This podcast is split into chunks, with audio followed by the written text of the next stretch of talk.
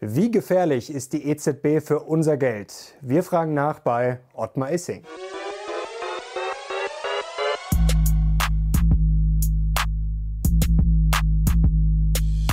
Servus Leute und herzlich willkommen in einem brandneuen Video der Mission Money.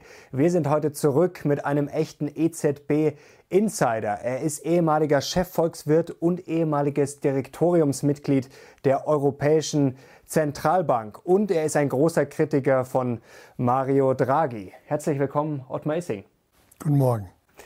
Herr Issing, jetzt, Herr Draghi hat viele Schlagzeilen gemacht, aber zuletzt ging es ums Bundesverdienstkreuz. Da haben sich wahrscheinlich einige Sparer gefragt, ja, jetzt kriege ich schon seit Ewigkeiten keine Zinsen mehr. Es wird immer wieder geschrieben, wie viele Milliarden das vernichtet an Vermögen. Ähm, das, was sagen Sie dazu? Kann das so richtig sein? Das ist die Sicht der Sparer, die ich gut verstehe. Äh, die andere Perspektive ist die des deutschen Fiskus und der Steuerzahler. Äh, die Niedrigzinspolitik der EZB hat äh, dem deutschen Fiskus zig Milliarden an Zinsen erspart, damit auch entsprechend die deutschen Steuerzahler begünstigt. Möglicherweise ist das die Hauptmotivation für diese Ehre. Mhm. Aber können Sie es jetzt psychologisch verstehen, dann Herrn Draghi sozusagen das zu verleihen, wenn man schon das Gefühl hat, er ist jetzt gerade nicht in Deutschland, äh, genießt jetzt nicht das höchste Vertrauen? Also ich will jetzt nicht spekulieren, welche Motive äh, zu dieser Verleihung geführt haben. Die Politik hat sich so entschieden. Äh, gut, ich denke, die Aufregung um diesen Akt wird sich ganz schnell widerlegen. Aber jetzt kommen wir zum anderen Thema. Zusammen mit anderen ehemaligen Notenbankern und Volkswirten haben Sie im äh, letzten Jahr ein Memorandum veröffentlicht. Das ging auch durch die Presse. Da war richtig was los. Und darin wurde die äh, Politik von Mario Draghi massiv kritisiert. Ähm, warum finden Sie denn und Ihre Kompagnons sozusagen die Politik von Mario Draghi so gefährlich?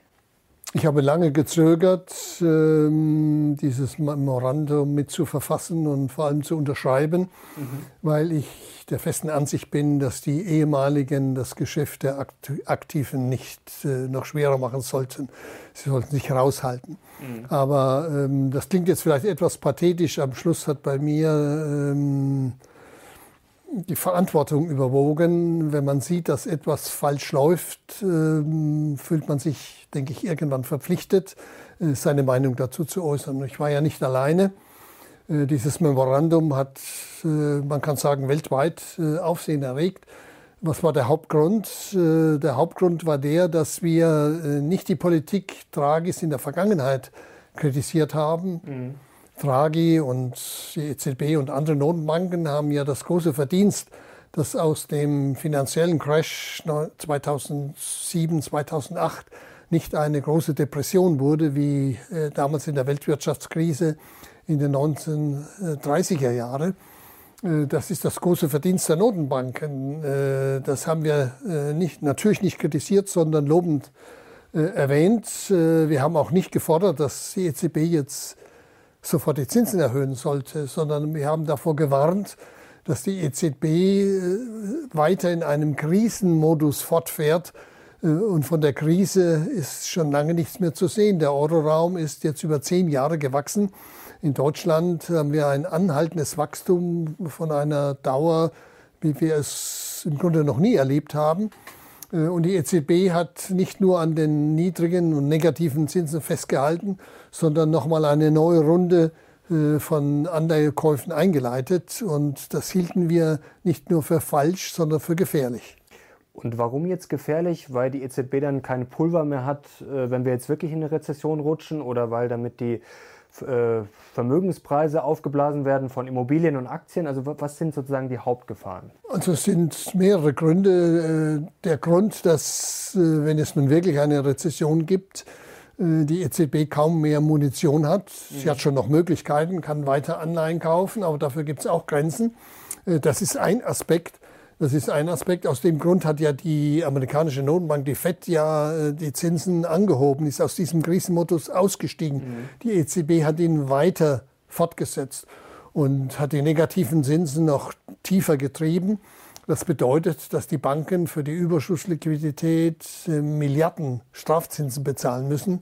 In Amerika bekommen die Banken von der FED für ihre Zinsen Einlagen. Mhm. Das erklärt nicht nur, aber auch die großen, großen Unterschied in der Profitabilität der amerikanischen und der europäischen Banken. Das macht zig Milliarden im Jahr aus. Mhm. Ja, das muss man sich schon mal überlegen. Das ist das eine.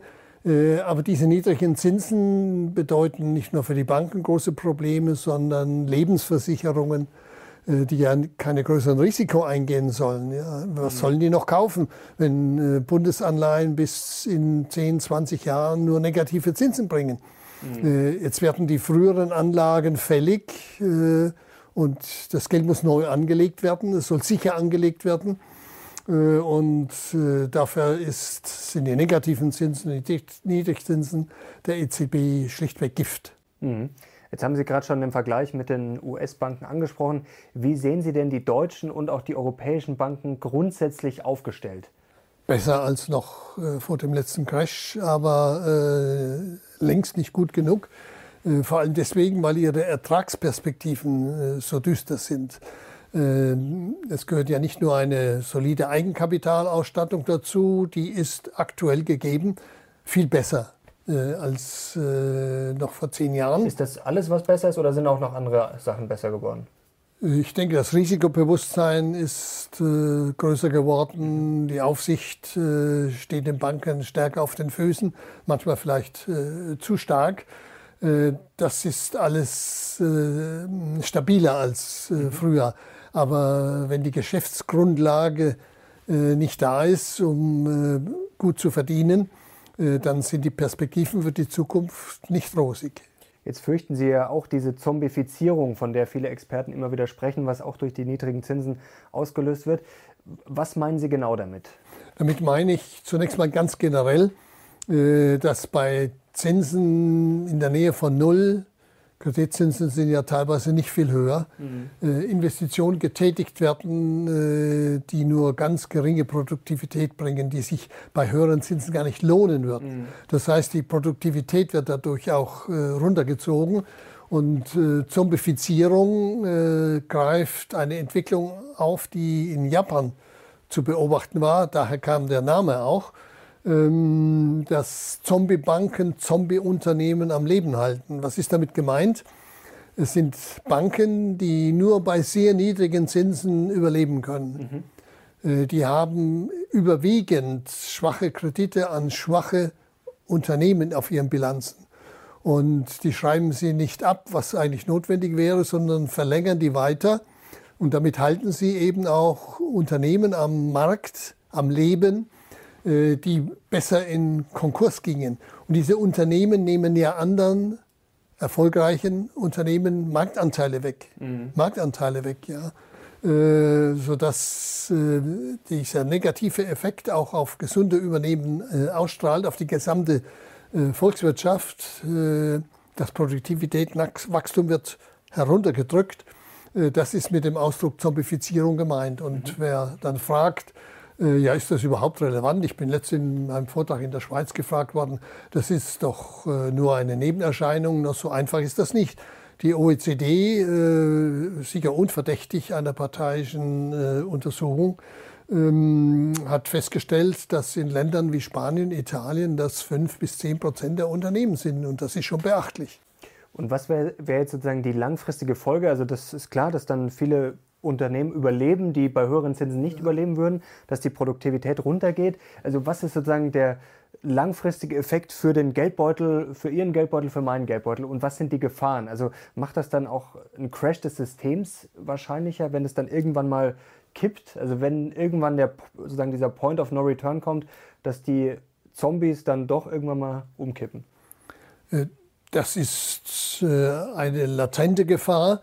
Äh, dieser Prozess kann ja nicht ewig weitergehen, aber äh, zunächst einmal wird eben das Wachstum gedrückt, mhm. wird das Wachstum gedrückt, äh, mit, mit einem Grund, dass die Notenbanken dann die expansive Politik noch weiter verlängern. Ähm, und ein schwaches Wachstum in Zeiten eines demografischen Wandels unvergleichlichen Ausmaßes ist etwas, was wir uns eigentlich nicht leisten können. Also ist dann eigentlich wie so ein Teufelskreis, dass sich das sozusagen so gegenseitig das, ja. wieder einander bedingt. Genau so ist es. Ähm, kommen wir nochmal zur EZB-Politik zurück. Jetzt ist natürlich die Frage, die sich schon seit einigen Jahren stellt, haben sich auch viele Richter damit beschäftigt. Äh, darf die EZB das überhaupt? Also wie schätzen Sie das ein? Es geht ja immer wieder um den Vorwurf, dass die Staaten finanziert werden, was eigentlich ja nicht das Mandat der EZB ist, behaupten ja viele. Und also ich will mal zwei Aspekte trennen. Mhm. Das eine ist die rechtliche Seite. Mhm.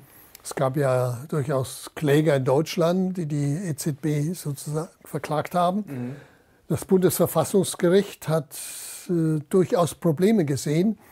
Aber entscheidend ist ja der Europäische Gerichtshof, der in seiner, ich sage es mal in Anführungszeichen, europafreundlichen Auslegung äh, der EZB mehr oder weniger einen Freibrief äh, ausgestellt hat. Also rechtlich ähm, kann sich die EZB da auf relativ sicherem Grund fühlen. Wie sieht es denn ökonomisch aus?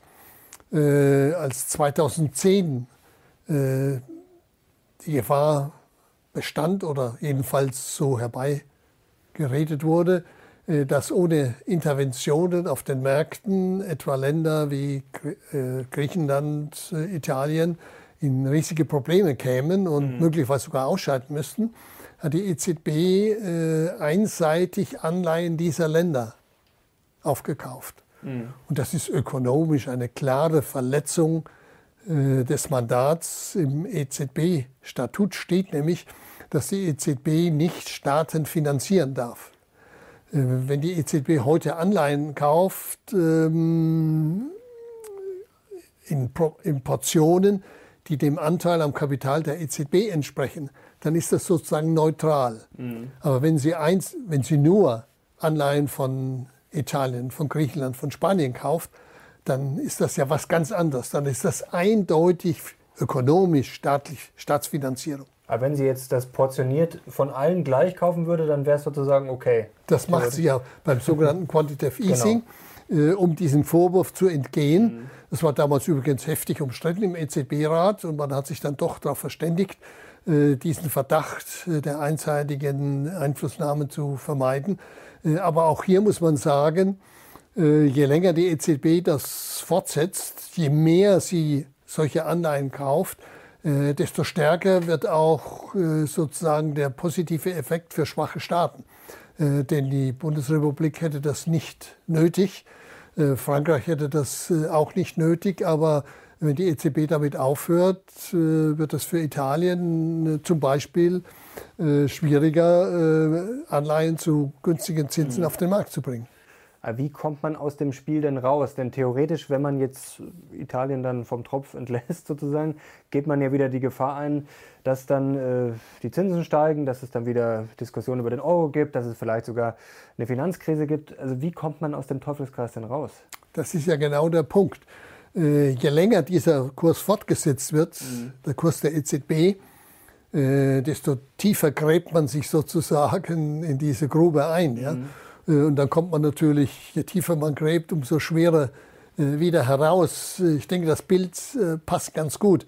Äh, um kein Missverständnis aufkommen zu lassen. In unserem Memorandum haben wir nicht gefordert, die EZB solle jetzt plötzlich die Zinsen erhöhen. Mhm. Das geht nicht von heute auf morgen. Ja? Aber sie soll mal zunächst nicht diesen Kurs weiter fortsetzen. Sie hat das ja erneut getan die negativen Zinsen noch tiefer gesenkt, Neukäufe äh, von Anleihen neu aufgenommen. Mhm. Äh, das heißt, sie gräbt weiter äh, an dieser Grube und dann kommt man natürlich schwerer heraus. aber das ist der springende Punkt. Ähm, wenn die EZB solche Käufe einstellt, dann muss Italien eben dafür sorgen, dass es ohne diese Unterstützung auf dem Kapitalmarkt zurechtkommt. Mhm. Und dann muss es daran gehen, seine Finanzen zu solide zu machen. Muss es aufhören, die Staatsschuld weiter zu erhöhen. Und die staatliche Schuld, Schuldenquote Italiens, Schuld im Verhältnis zum Sozialprodukt, ist ja weiter gestiegen. Jetzt liegt sie bei ein ganzes Stück über 135 Prozent. Mhm. Aber jetzt hat man so ein bisschen das Problem, dass natürlich eine italienische Finanzstabilität jetzt nicht so eine Historie hat wie die deutsche Finanzstabilität zum Beispiel. Glauben Sie dran, dass das dann funktionieren kann, so ein Euroraum, dass man sozusagen eine äh, Richtlinie drüber stülpt über Italien, Spanien, Deutschland oder kann das unterm Strich dann gar nicht funktionieren, ohne dass dann irgendwo Geld hin und her geschoben wird? Äh, ich meine, je länger man diese Politik fortsetzt, je tiefer Italien in den Sumpf der Staatsverschuldung äh, sinkt, äh, desto schwieriger wird das. Aber das war ja die Idee auch des Stabilitätspaktes, ja. Mhm. Stabilitäts- und Wachstumspaktes, dass man eine Regel hat, die für alle gelten soll. Und als Italien damals beigetreten ist, Staatsverschuldung über 100 Prozent, äh, war das ja, ich sage mal, ein politischer Gnadenakt, Italien mhm. zuzulassen. Deswegen ist es umso unbegreiflicher und es regt mich geradezu auf, wenn in italienischen Medien die mehr verbreitet wird, die Deutschen hätten die Italiener sozusagen in die, in die Währungsunion, in den Euro gedrängt oder gelockt oder wie auch immer. Äh, nichts falscher als das. Äh, Italien hat sozusagen geradezu auf Knien äh, gebeten, Ausnahmen äh, gewährt zu bekommen und äh, von Anfang an äh, zu den Mitgliedern der Währungsunion zu gehören. Äh, das ist die, die Wirklichkeit. Aber wenn man solche Mehr, eine Mehr verbreitet und sie wird ganz offenbar von immer mehr Italienern geglaubt, es wird politisch auch ausgenutzt. Man ja, lenkt da von eigenen Versagen ab und sagt, ja, das waren die Deutschen, ja, die, und jetzt äh, sollen sie uns da gefälligst mal helfen. Ähm, das ist der falsche Weg. Mhm. Früher gab es ja sozusagen die Idee, der Länder wie Italien waren ja traditionell immer höher verschuldet als zum Beispiel Deutschland, aber dann konnten sie natürlich abwerten mit ihrer Währung. Also das war dann immer nicht so das große Problem. Also kann das wirklich, also klar, in der Theorie funktioniert es, aber in der Praxis, wie Sie es gerade schon angesprochen haben, da ist ja einfach die Tradition nicht so da und dann heißt es, oh, die bösen Deutschen zwingen uns zum Sparen sozusagen. Also kann das aus Ihrer Sicht funktionieren? Oder wird das einfach immer wieder zu Konflikten führen? Also es funktioniert auch in der Theorie nicht. Ja. Aber in der Theorie noch eher als in der Praxis. Ja, die Theorie war der, die Vorstellung, die politische Vorstellung war der, äh, dass mit dem Eintritt in die Währungsunion muss ich zunächst vorbereiten. Es gab die lange Konvergenzperiode mhm. und es haben sich ja auch mal salopp ausgedrückt viele Länder am Rahmen äh, äh, gerissen. Also das äh, Portugal zum Beispiel in den 90er Jahren, Mitte der 90er Jahre, Irland, äh, niemand angenommen, dass sie das äh, bis 99 schaffen, äh, zur Währungsunion äh, zu gehören. Und sie haben alle Anstrengungen un unternommen. Sehen Sie mal Irland an, das war das Armenhaus Europas. Mhm. Also hoch verschuldet, äh, wenn man den politischen Willen hat und wenn man die Wähler dafür auch gewinnt, dann geht das. Es gibt doch kein Naturgesetz, warum in Italien die Staatsverschuldung immer äh, steigen soll. Das ist kein Naturgesetz, sondern es ist das Versagen der Parteien, äh, das Versprechen äh, von neuen Wohltaten äh, jeder neuen Regierung, äh, beziehungsweise vorher der Parteien im Wahlkampf. Äh, und die Italiener glauben das und wählen die und dann hinterher muss man sich nicht wundern. Aber das ist kein Naturgesetz, mhm. sondern man verweigert sich, die Regeln zu akzeptieren, die mit dem Eintritt in die Währungsunion aufgestellt wurden. Wenn ich einem Nichtraucherclub beitrete, dann muss ich halt das Rauchen aufhören. Ja? Und wenn dir weiter geraucht wird, äh, dann gibt es zwei Möglichkeiten. Ja? Entweder sagt man dem, also hör mal zu, so geht es nicht weiter, mhm. oder die anderen fangen das Rauchen auch an. Ne? Das wäre schlecht. Ähm, jetzt kommen wir nochmal zu diesem Mandat ähm, der EZB. Da wird ja viel gestritten. Also es gibt ja viele Ordnungspolitiker, die, de, die sich dagegen aussprechen. Aber dann gibt es auch Politiker zum Beispiel wie Sven Giegold von den Grünen. Der hat vor kurzem äh, Draghis Politik gelobt und auch behauptet, dass der Aufkauf von Staatsanleihen im Bereich des Mandats läge mit der Begründung, dass ja das Mandat wäre, für Preis- und Finanzstabilität zu sorgen. Aber da haben wir noch jetzt eigentlich folgendes Problem. Also wenn das Mandat Preis- und Finanzstabilität ist oder wäre, wie auch immer, dann kann man damit ja eigentlich alles rechtfertigen, oder? Man kann ja im Nachhinein immer sagen, ja, das haben wir gemacht, ob das jetzt Helikoptergeld wäre oder Aufkauf von Staatsanleihen, Aufkauf von Aktien, Aufkauf von Unternehmensanleihen, was man alles machen kann, Zinse, Zinsen noch äh, weiter absenken. Man kann ja dann immer sagen, ja, uns waren die Hände gebunden, wir mussten das ja tun, um sozusagen für Stabilität zu sorgen. Ist das nicht ein Problem? Also wenn er das gesagt haben sollte, das Mandat der EZB sei Preisstabilität und Finanzstabilität, mhm. dann ist das zunächst mal falsch. Ne? Weil von Finanzstabilität steht nichts im Vertrag. Ja?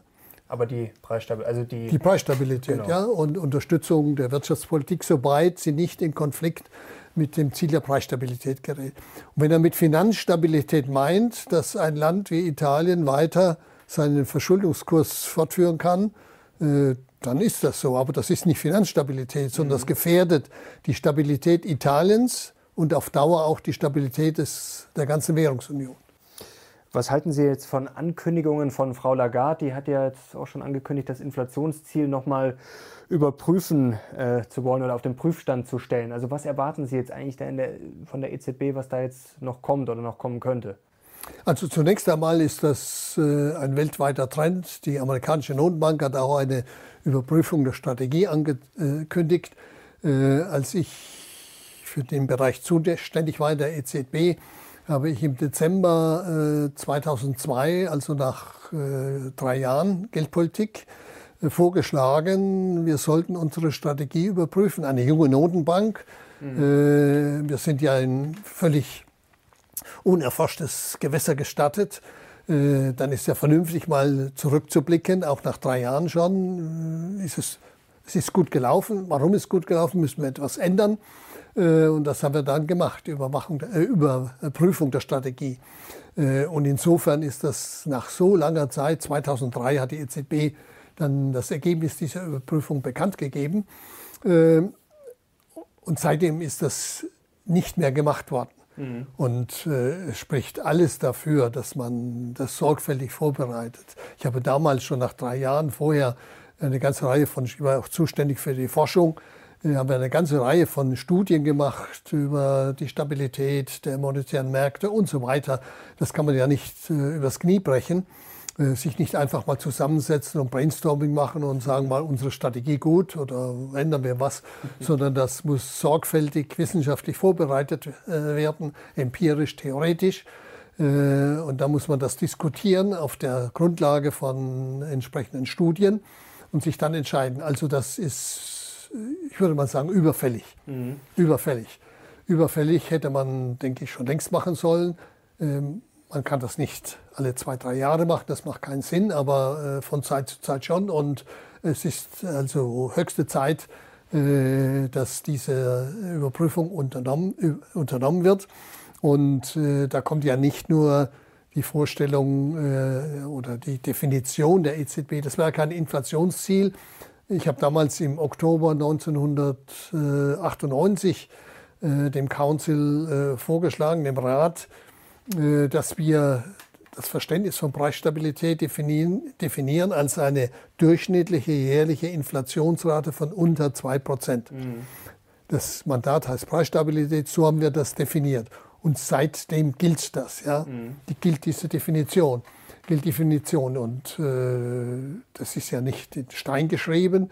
Äh, das sollte man überlegen, wie man das neu definiert, ob man das neu definiert und gegebenenfalls äh, wenn ja, wie?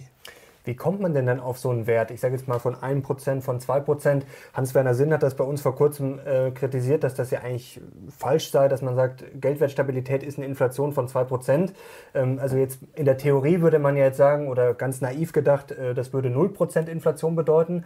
Aber dann stellt sich natürlich wieder die Frage, es gibt ja andere Theoretiker, die sagen, ohne Inflation kann es gar kein Wachstum geben. Also was fließt denn da alles ein und wie kommt man denn dann sozusagen zu so einem vernünftigen Wert? Weil klar, theoretisch keine Inflation Inflation wäre ja 0 Prozent.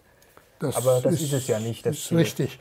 Ähm, die EZB hat im Juni 98 begonnen.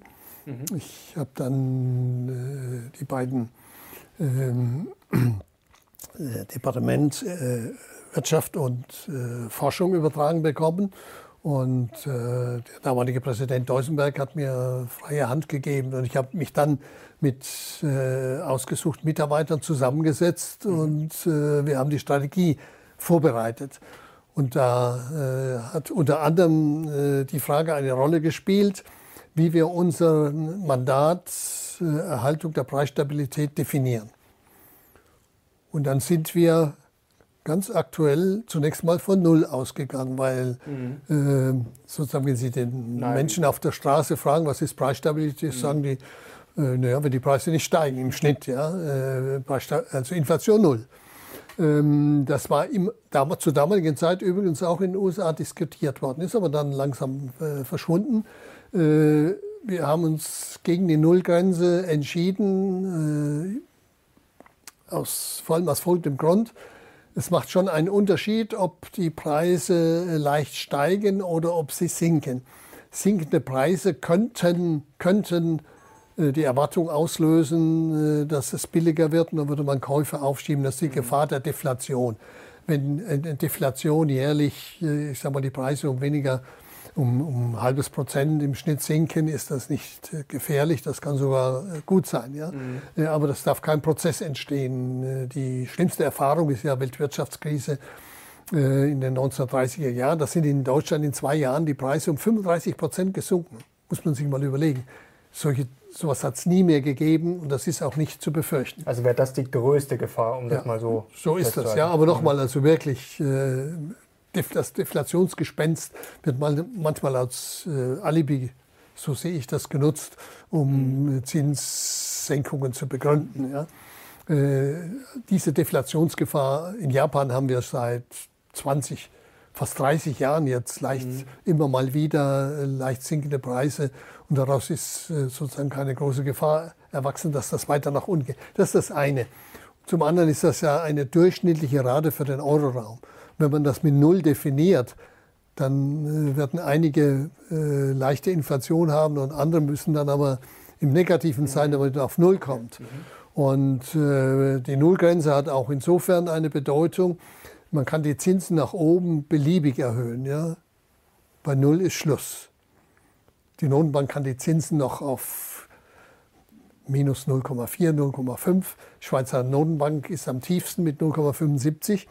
Mhm. Aber dann kommt das große Problem, wenn die Notenbank weiter nach unten geht, dann heben die auch große Unternehmen Bargeld ab und bunkern das, äh, weil äh, auf Bargeld muss man ja keine negativen Zinsen bezahlen. Also gibt es äh, die Nullgrenze stellt schon eine Grenze auch für Geldpolitik dar. Deswegen etwas auf der sicheren Seite sein ist vernünftig. Das waren die Gründe, die zusammengenommen dann zu meinem Vorschlag geführt haben an den Rat. Wir definieren, wir verstehen unser Mandat als eine jährliche durchschnittliche Inflationsrate von unter 2 Prozent. Mhm. Jetzt haben Sie es gerade schon angesprochen, Bargeldbunkern. Da wird immer wieder spekuliert, dass theoretisch das Bargeld abgeschafft werden könnte, beziehungsweise gab es da ja auch einen Entwurf äh, vom IMF, vom äh, ähm, Welt, äh, Internationalen Währungsfonds, jetzt komme ich drauf. Ähm, da wurde ja schon spekuliert, dass man dann auch das abwerten könnte, theoretisch, dass es dann wieder digital transformiert wird. Also da ist die Frage, wird theoretisch das Bargeld vielleicht abgeschafft, um dann den Notenbanken zu ermöglichen, dass sie dann einfach leichter zugreifen können über ihre negativen Zinsen, weil Sie es ja gerade angesprochen haben. Theoretisch über das Bargeld können sie es ja nicht. Also mein Kollege äh, Ken Rockoff, Professor in Harvard, äh, der hat ein Buch geschrieben, Der Fluch des Bargelds. Ja. Mhm. Und sein Buch hat sozusagen zwei Teile. Äh, er ist ein, ein glühender Bargeldfeind. Mhm. Äh, sein Buch hat zwei Teile. Der erste Teil beschäftigt sich damit, was man mit Bargeld alles Kriminelles, Schlimmes anstellen kann. Steuer hinterziehen, Drogen, äh, Geschäfte finanzieren. Es werden doch keinen Krimi gesehen haben, in dem dann der Dealer einen Scheck unterschreibt. Ja, das geht alles in Cash äh, über die Bühne über die Bühne. Äh, deswegen auch äh, die Abschaffung des 500, äh, mhm. damit das sozusagen einen größeren Koffer braucht. Ja. Genau, dass dann die Lagerung auch Aber, theoretisch teurer wird. Diese Argumente sind ziemlich lächerlich, denn die großen Geschäfte werden heute über Cyber Money äh, abgewickelt, mhm. äh, also längst nicht mehr über, über das Bargeld. Das ist höchstens Kleinkriminalität. Ähm, das ist die erste Hälfte seines Buchs. Die zweite Hälfte ist, man muss das Bargeld abschaffen, denn dann können die Notenbanken die Zinsen immer weiter nach, mhm. nach unten treiben. Ja. Was weiß ich, wo das endet, minus 10 Prozent, minus 2, gibt es keine Grenze. So wie es nach oben keine gibt, natürlich, natürlicherweise, gibt es dann auch nach unten keine mehr, weil die Leute sich, die Banken sich dem nicht entziehen können. Mhm. Ne, sie, können ja, sie können sich dem nicht entziehen. Und äh, das ist bei ihm dann der Hauptgrund geworden und deswegen hat der IMF und am anderen auch da Untersuchungen gemacht, ich sage mal so, wenn man diese Nullzinsgrenze beseitigt, dann können die Notenbanken sich völlig äh, frei bewegen, sich im negativen Bereich austoben. Ja. Mhm. Ich habe mit dem Ken Rockoff, wir sind gut befreundet, äh, auch mal diskutiert. Ich habe gesagt, Ken, ich habe in deinem Buch keine Begründung dafür gefunden, keine Erklärung, was denn dann überhaupt mit dem Finanzsystem passiert. Das ist ja das eine, dass man die Konjunktur beleben kann.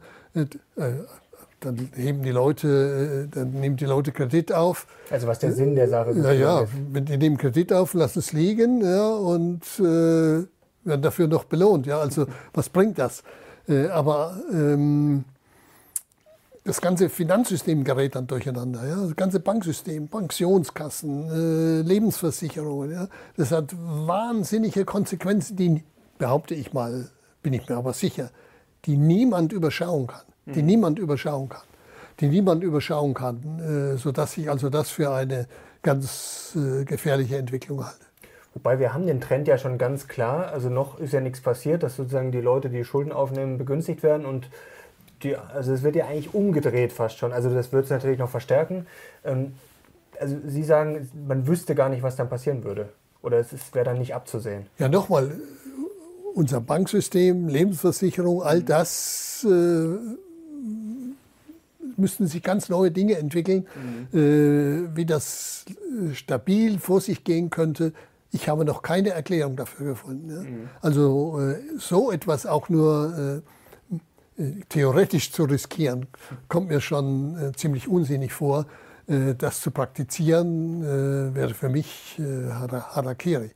Es gibt auch gar keinen Grund dafür. Mhm. Jetzt ist eine Frage bei der Inflation natürlich immer, die Zinsen sind seit Jahren niedrig. Also in der Theorie müssten wir ja eigentlich schon Inflation haben. Also es wird Geld gedruckt, die Zinsen sind niedrig. Klar, jetzt gibt es natürlich eine gefühlte Inflation, da sagen sehr viele Leute, auch bei uns immer wieder, ähm, es wird alles viel teurer, das wird einfach nur nicht richtig erfasst, aber trotzdem die offizielle Inflation ist ja im Griff. Ähm, warum steigt die denn nicht viel stärker? Und zunächst mal ähm, die gefühlte Inflation. Äh, ich erinnere mich noch gut, als damals das Bargeld, das Euro-Bargeld kam ja mit dreijähriger Verspätung. Mhm. Wir konnten ja, wir Notenbank konnte ja mit dem Notendruck nicht beginnen, bevor feststand, wer mitmachen darf. Ja. Wir sind ja alle aufgelistet auf den Scheinen, die da dabei mhm. sind. Äh, und ähm, äh, das braucht dann Zeit, äh, sodass also das Bargeld erst äh, im Januar 2002 kam. Und zu dieser Zeit äh, äh, war der damalige Aus, ehemalige Außenminister Genscher, war Honorarprofessor in Mainz, äh, hat da eine Trinkvorlesung gemacht und ich habe da ein, Gorbatschow war eine Woche vorher da, ja, können Sie sich vorstellen, was da los war. Äh, ich habe einen Vortrag gehalten über äh, Geschichte der Währungsunion, äh, waren auch über 1000 Leute da.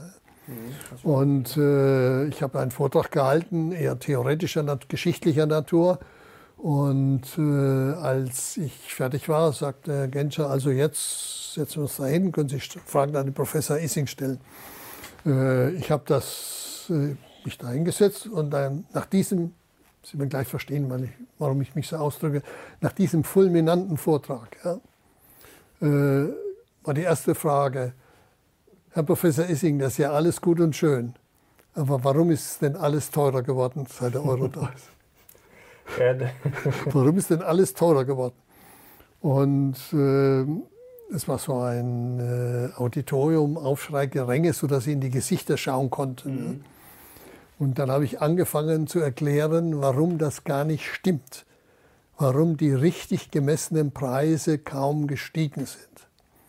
Äh, denken Sie dran, die, äh, die Mieten sind in Deutschland zehn Jahre lang äh, nicht gestiegen. Es mhm. hat sich geändert. Ja? Ich spreche von äh, von 2002. Ja, klar. Das sind die Mieten mehr oder weniger konstant gewesen. Das ist fast ein Drittel des Budgets eines Haushaltes. Mhm. Da fällt es nicht ins Gewicht, dass die Brezel und der Espresso sich im Preis verdoppelt haben. Ja, aber das ist das, was man täglich erfährt. Mhm. Also ich habe versucht zu erklären, dass die Inflation, die richtig gemessene, nicht steigt, dass es nicht stimmt. Mhm.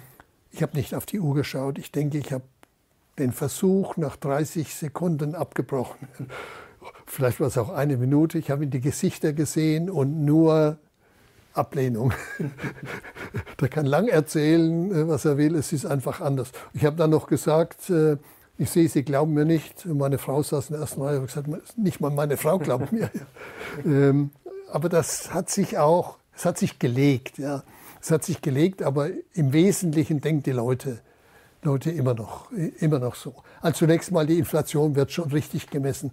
Bei der gefühlten Inflation spielt eben eine große Rolle, dass manche Dinge des täglichen Lebens, die man öfter kauft, die mhm. aber im Budget keine so große Rolle spielen, ja, äh, sich verteuert haben. Damals Gastronomie, nochmal äh, das Brötchen, der Espresso, mhm. äh, das steht so im, im, Vordergrund. Und inzwischen kommen in Deutschland die Mieten dazu. Ähm, aber ähm, Ihre Frage äh, betraf ja einmal die Messung der Inflation, zum anderen, aber warum haben wir keine höhere, wenn genau. so viel Geld gedruckt also theoretisch wird? müsste sie ja eigentlich schon viel, viel höher sein.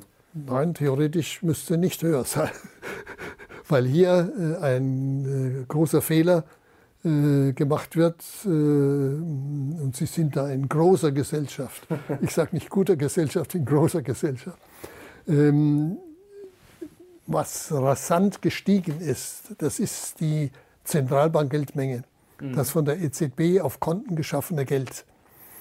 Das von der EZB auf Konten geschaffene Geld, äh, wenn Sie sich die Bilanz der EZB der Bank of England, der Federal Reserve, also der amerikanischen Notbank anschauen, die ist dramatisch gestiegen mit diesen Käufen von Anleihen. Mhm. Käufe von Anleihen, dann bezahlt ja die Notenbank mit ihrem Geld, mit dem Zentralbankgeld und überweist auf Konten, im Wesentlichen von Banken. Mhm. Und diese Zentralbankgeldmenge ist dramatisch gestiegen. Diese Geldmenge liegt aber zum sehr großen Teil auf Konten der Banken, die sie bei den Notenbanken halten. Mhm. Und diese, diese Geldmenge wird nicht aktiv. Die Geldmenge, die für Käufer relevant ist, äh, was die EZB zum Beispiel M3, das sind die Sichteinlagen, mhm. Termineinlagen, Sichteinlagen, die man eben für äh, Überweisungen und so weiter benutzt. Diese Geldmenge ist nur mäßig gestiegen. Und als wir uns damals, äh, oder ich das vorgeschlagen habe, äh, für einen Referenzwert für die Geldmenge äh, von 4,5 Prozent, dann haben wir nicht diese Zentralbankgeldmenge gemeint, sondern eben dieses M3. Mhm. Und das ist lange Zeit die M3, äh, diese Geldmenge, die für Käufer relevant ist und damit für die Preisentwicklung relevant ist. Mhm. Diese Geldmenge ist äh, jahrelang um nur um 2, 3 Prozent gestiegen, äh, seit zwei, drei Jahren so im Bereich von rund 4 Prozent. Äh, das heißt, die theoretische Erklärung ist eindeutig, die kaufkraftrelevante Geldmenge ist nur mäßig gestiegen und deswegen sind die Preise auch nur mäßig gestiegen. Aber diese andere Liquidität, mhm. die tobt sich aus auf den, äh, auf den Vermögens. Genau, okay, dann ja. haben wir also diese Vermögenspreisinflation. Staats Staatsanleihen, genau. das deutsche Staatsanleihen äh, nochmal bis weit äh, zehn Jahresbereich Jetzt hat sich ein bisschen geändert, äh, sozusagen negative Zinsen bringen. Das ist auch ein Widerhall dieser äh, Liquiditätsmenge, die eben nicht bei, auf den Produktmärkten sich äh, äußert, in Preissteigerungen, sondern bei Vermögenswerten, auch auf Grundstücken, Häusern. Okay, also aber theoretisch könnte man das Spiel ja so weiterspielen, wenn das so läuft. Also auf der einen Seite fließt mehr Liquidität in Aktien, Immobilien, Anleihen auf der anderen Seite fließt es mäßig in die Verbraucherpreise, was Sie gerade erklärt haben. Dann hätte ich ja sozusagen keine Inflation oder eine moderate Inflation und würde einfach die Vermögenspreise immer weiter hochtreiben. Dann würde ja eigentlich nichts passieren, oder? Also würde dann diese Modern Monetary Theory, die ja das vertritt, nach dem Motto, man kann das immer weitermachen, solange die Inflation nicht äh, steigt oder solange die Inflation im Griff ist, besser gesagt, dann wird das ja funktionieren, oder? Also lassen Sie mich erst, äh, ich kann mich nicht zurückhalten, wenn ich den Ausdruck Modern, Modern Montessori höre. Äh, das ist ein gefährlicher Unsinn. Mhm. Es ist nicht modern, das gab es äh, bei Abaleona schon in den 40er Jahren, also das ist das eine. Äh, aber äh, es ist gefährlicher Unsinn, weil diese Theorie, äh, in Anführungszeichen, äh, darauf beruht, dass die Notenbank den Staat unbegrenzt finanzieren soll. Mhm. Und wenn dann Inflation steigt, äh, dann erhöht der Staat die Steuern, um die überflüssige Geldmenge wieder einzuziehen. Mhm. Die Leute, die sowas vorschlagen, haben noch nie in ein Geschichtsbuch hineingeschaut. Welcher Staat der Welt würde zu einem solchen Zeitpunkt Steuern erhöhen, um die Geldmenge abzuschöpfen? Ja? Ähm, mir fällt gerade ein, wie ich noch an der Universität war und Geldtheorie, Inflationstheorie gelesen habe habe, dann habe ich versucht, ähm, ja, das manchmal trockene und schwierige, komplexe, modellmäßige Gebiet ein bisschen aufzulockern. Und bei Inflation geht es ganz leicht. Ja. Deutschland hat in den 1922er, 23er Jahren äh, monatliche Inflationsrate von über 10.000 Prozent gehabt. Mhm. Monatlich. Ja. Da ist ein Student, äh, schreibt äh, nach London nach Hause zu seinen Eltern. Ich bin ins Café gegangen, habe vorher geschaut, was der Kaffee gekostet hat. Es waren 40 Milliarden. Äh, und als ich ja Zeitung gelesen, als ich dann bezahlen wollte, hat es sich der Preis verdoppelt. Ja, dann hatte ich nicht genug Geld dabei. Äh, also das ist Hyperinflation. Und äh, bei Modern Montessier denke ich immer, in Simplici, Simplicissimus, dieses Magazin damals, mhm. hatte auf dem Höhepunkt der Inflation eine Ausgabe und auf dem Titelblatt, ich habe es mir mal äh, kopiert gehabt, äh, steht da Gutenberg vor der, Not, vor der Druckerpresse, ja, und diese Druckerpresse spuckt Banknoten aus mhm. und hebt die Hände hoch und sagt, das habe ich nicht gewollt. das habe ich nicht gewollt. Das würden die dann vielleicht auch feststellen. Ja. Aber äh, nochmal zurück, äh, wenn die Vermögenspreise steigen, nur weil die Notenbank Geld druckt, ja, dann ist es ein Zustand, der nicht anhalten kann. Mhm. Dann bereitet das den nächsten Crash vor. Also die Megablase sozusagen. Ja, ja natürlich. Ja. Denn am Ende ist ja der Wert von Aktien, äh, sollte getrieben sein durch die reale Wirtschaft, mhm. durch die Gewinne, die Unternehmen machen. Ja. Und immer mehr sind es ja daran, äh, wenn die amerikanische Notenbank ist schon fast hörig, wenn an der Wall Street irgendwas passiert, äh, dann greift die Notenbank ein. Ja. Mhm. Dafür ist sie nicht zuständig. Zuständigkeit ist ein gutes Stichwort. Frau Lagarde ähm, hat ja jetzt das Ruder übernommen und sie gilt ja als Politikerin par excellence, politisch gut vernetzt, kommt äh, vom IMF. Befürchten Sie, dass die EZB jetzt noch politischer wird? Dass noch mehr Einfluss genommen wird? Sagen wir mal so, ich, äh, die Frau Lagarde kommt aus der Politik, äh, sie ist Juristin, keine Ökonomin, das ist alles richtig. Äh, aber ich könnte mir vorstellen, dass sie so geschickt ist, ähm, dass sie äh, sozusagen gute Miene mit der Politik macht, aber die mhm. EZB-Politik äh, dem nicht unterordnet. Ja. Das wünsche ich mir von ihr. Aber jetzt wird ja schon viel diskutiert im Gespann mit Frau von der Leyen gegen den Klimawandel, grüne EZB-Politik, der wird ja viel diskutiert, also ist jetzt noch nichts umgesetzt, das dann eventuell befördert werden könnte, wer eben grüne Politik macht, wer umweltfreundliche Politik macht, Unternehmen, die das fördern. Also das ist ja schon eigentlich ein Hinweis darauf, dass da mehr Einfluss genommen wird, beziehungsweise dass da gesteuert wird. Und das ist ja eigentlich nicht die Aufgabe von der EZB, oder? Ja, die äh, Frau Lagarde hat in der Pressekonferenz ja auch angekündigt, im Zuge der Überprüfung der Strategie auch die Möglichkeiten, sozusagen Beitrag zum äh, Umweltschutz zu leisten. Mhm. Ähm, das sollte diskutiert werden. Ähm, zunächst mal Folgendes. Keine Institution, noch nicht mal eine Privatperson kann heute äh, in, darf heute in den Verdacht geraten, dann wäre Klimaleugner. Ja? Mhm. Äh, nur die leiseste kritische Bemerkung. Das heißt, die Notenbanken, wenn sie sich dazu äußern, ob sie sich dazu äußern müssen, ist mal auf dem anderen Blatt. Mhm. Aber wenn sie sich äußern, ja, dann tun sie gut daran zu sagen, also das ist eines der größten Probleme unserer Zeit. Gut. Nächste Frage, können Sie dazu was beitragen, dass sich das verbessert? Können Sie die Politik entlasten? Die Möglichkeiten sind äußerst begrenzt. Mhm. Sie können zum Beispiel Ihre eigenen Anlagen äh, grün ausrichten, wobei man dann immer Acht geben muss, äh, ob äh, das auch unter Gesichtspunkt der Finanzstabilität eine gute Anlage ist. Ja? Mhm. Äh, wenn eine grüne Anleihe wenig Zinsen bringt, äh, ist sie möglicherweise schneller ausfallsgefährdet äh, als eine Anleihe von einem Kohlekraftwerk. Auch risikoreich. Mhm. Das heißt, es ist ganz schwierig. In dem Bereich können die Notenbanken einen kleinen Beitrag leisten, aber das ist also minimal.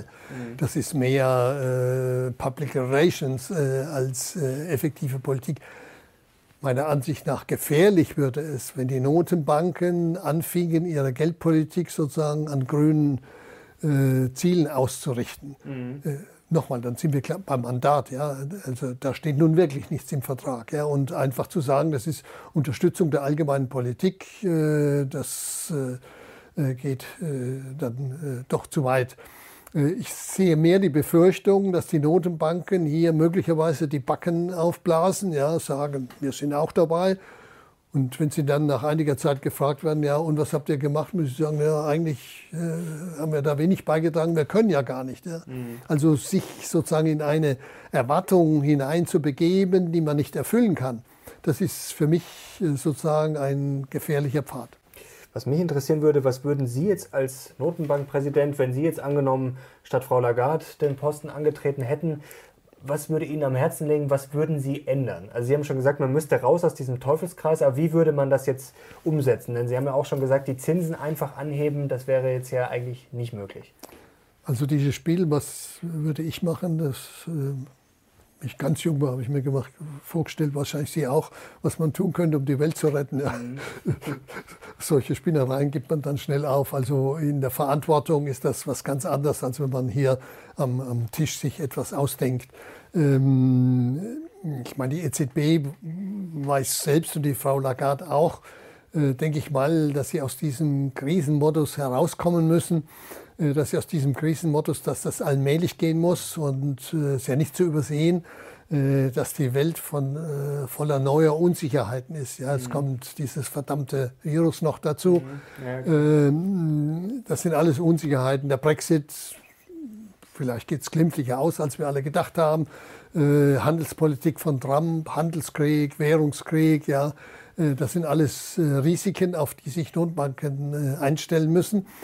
Aber das heißt ja auch nicht, dass man wie ein Kaninchen vor der Schlange jetzt sozusagen seine Politik nicht an dem ausrichtet, was im Moment ansteht. Und es bleibt ja, dass nach einer Abschwächung des Wachstums sich der Euroraum wohl wieder gefangen hat. Aber nochmal, die Risiken sind nicht zu übersehen. Mhm.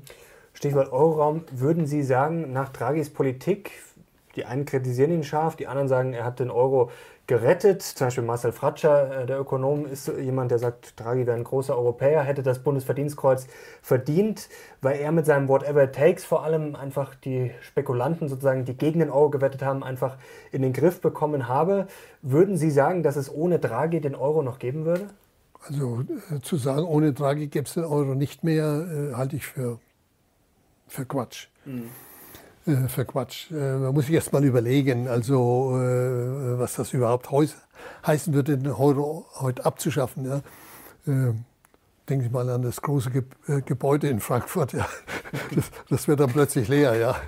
Das ist jetzt kein sehr starkes Argument, aber äh, verkörpert nochmal, was da äh, auch an politischem Kapital investiert wurde. Ja. Äh, dass ohne Draghi äh, die Entwicklung ohne dieses Wort, äh, whatever it takes, äh, die Entwicklung anders verlaufen wäre, das ist sicher richtig. Mhm. Aber äh, wer weiß wie.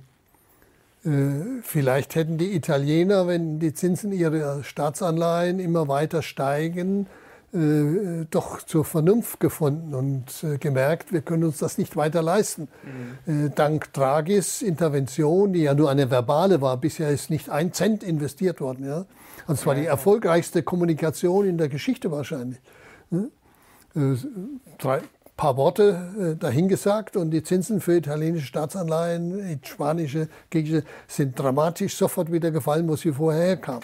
Gut, der Trick funktioniert natürlich auch nur einmal, das kann man natürlich nicht zehnmal wiederholen. Naja, äh, nochmal, es ist ja das Versprechen, wir mhm. machen alles, wenn es so weit wäre. Auf dieses Versprechen verlassen sich äh, die Italiener, jetzt bleibe ich bei den Italienern, ja, mhm. äh, weil äh, sie sozusagen innerlich das Gefühl haben, sie können nicht darauf verlassen, mhm. Äh, dass wenn bei uns die Zinsen stark wieder steigen, kommt die EZB, äh, die sie rettet. Dass das mit Komplikationen verbunden sein könnte, steht auf dem anderen Blatt. Aber nochmal, das ist die Kehrseite dieser Bemerkung. Die mhm. Kehrseite dieser Bemerkung hat eben auch den Eindruck vermittelt, äh, jedenfalls haben das die Empfänger teil, Manche Empfänger haben das so verstanden, wir müssen jetzt alles tun, um uns äh, aus den Risiken herauszuarbeiten. Spanien zum Beispiel, ja. Äh, auch Portugal äh, haben große Anstrengungen, von Irland gar nicht zu reden. Von Irland gar nicht zu reden. Irland war ja mal ganz schlimm dargestanden. Äh, mhm. Aber äh, überlegen Sie mal damals, äh, als das äh, als Irland sozusagen am Rande des Bankrottstands, hat die irische Regierung und haben die Parteien sich vor das Volk gestellt und gesagt, wir haben jetzt über unsere Verhältnisse gelebt. Und man mag es kaum glauben, haben gesagt, wir müssen wieder in unserem Lebensstandard etwa 20 Prozent zurück, wo wir herkamen. Und dann geht es wieder aufwärts. Mhm.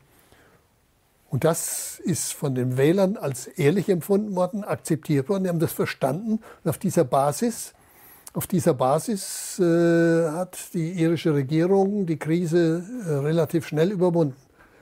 In Griechenland haben die Politiker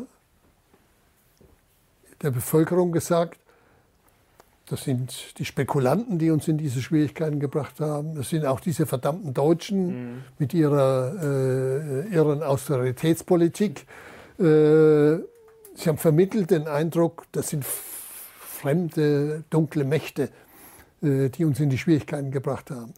Auf der Basis einer solchen Kommunikation konnten sie von den Leuten keine Opfer erwarten. Sie mussten Opfer liefern. Am Schluss mhm. musste der Tsipras dann doch äh, äh, harte Maßnahmen ergreifen. Aber nochmal die Basis für ein Verständnis in der Demokratie entscheidet am Ende der Wähler, äh, was, was geschieht. Und das ist ja auch richtig so. Aber dafür muss man den Wähler auch offen und ehrlich informieren.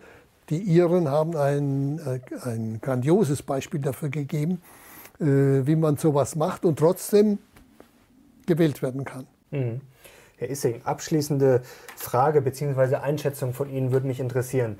Jetzt haben wir eigentlich alles äh, beackert, alle Themen, alle Risiken besprochen. Auf der einen Seite haben Sie gesagt, da ist eine Blase, da ist auch eine gewisse Manipulation der Aktienpreise, der Immobilienpreise vielleicht auch. Auf der anderen Seite haben Sie gesagt, die Banken stehen schon stabiler da als jetzt vor zehn Jahren oder als vielleicht 2007.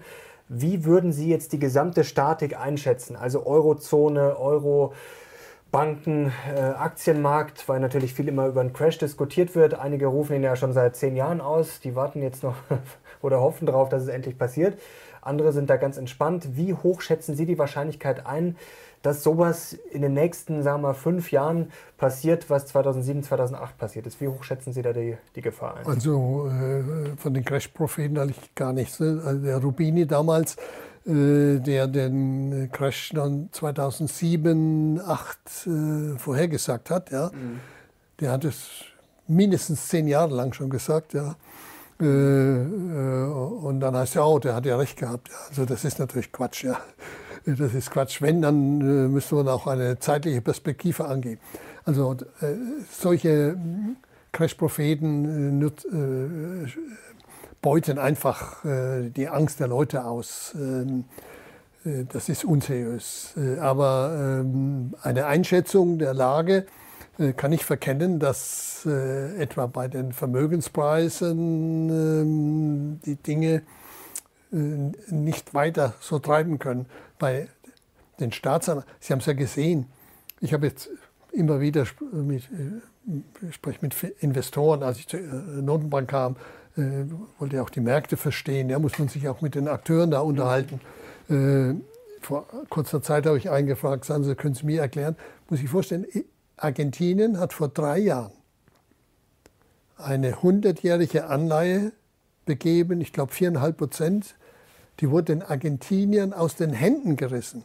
Mhm. Ein Land, das schon, ich glaube, achtmal oder neunmal in der Geschichte Staatsbankrott hingelegt hat, jetzt schon wieder einen. Mhm. Jetzt schon wieder einen, ja. Es ist ja erst drei Jahre her.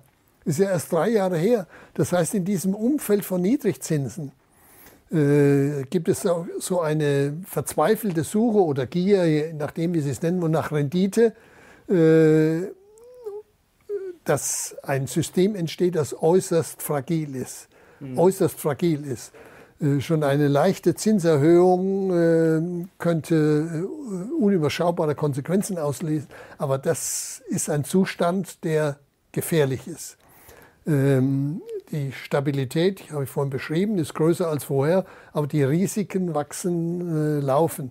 Und es ist ja wenigstens eine Institution in der Welt, die Bank für internationalen Zahlungsausgleich, die damals schon gewarnt hat und die seit Jahren äh, die Situation wieder ähnlich beschreibt. Äh, also äh, man sollte sich da nichts, nichts vormachen. Ähm, ich denke, je länger dieser Nullzinstrend anhält, äh, desto instabiler wird das System. Das ist ein schönes Schlusswort. Herzlichen Kein Dank, schönes, aber äh, kein schönes, aber ein treffendes, ein zugespitztes, sehr schön.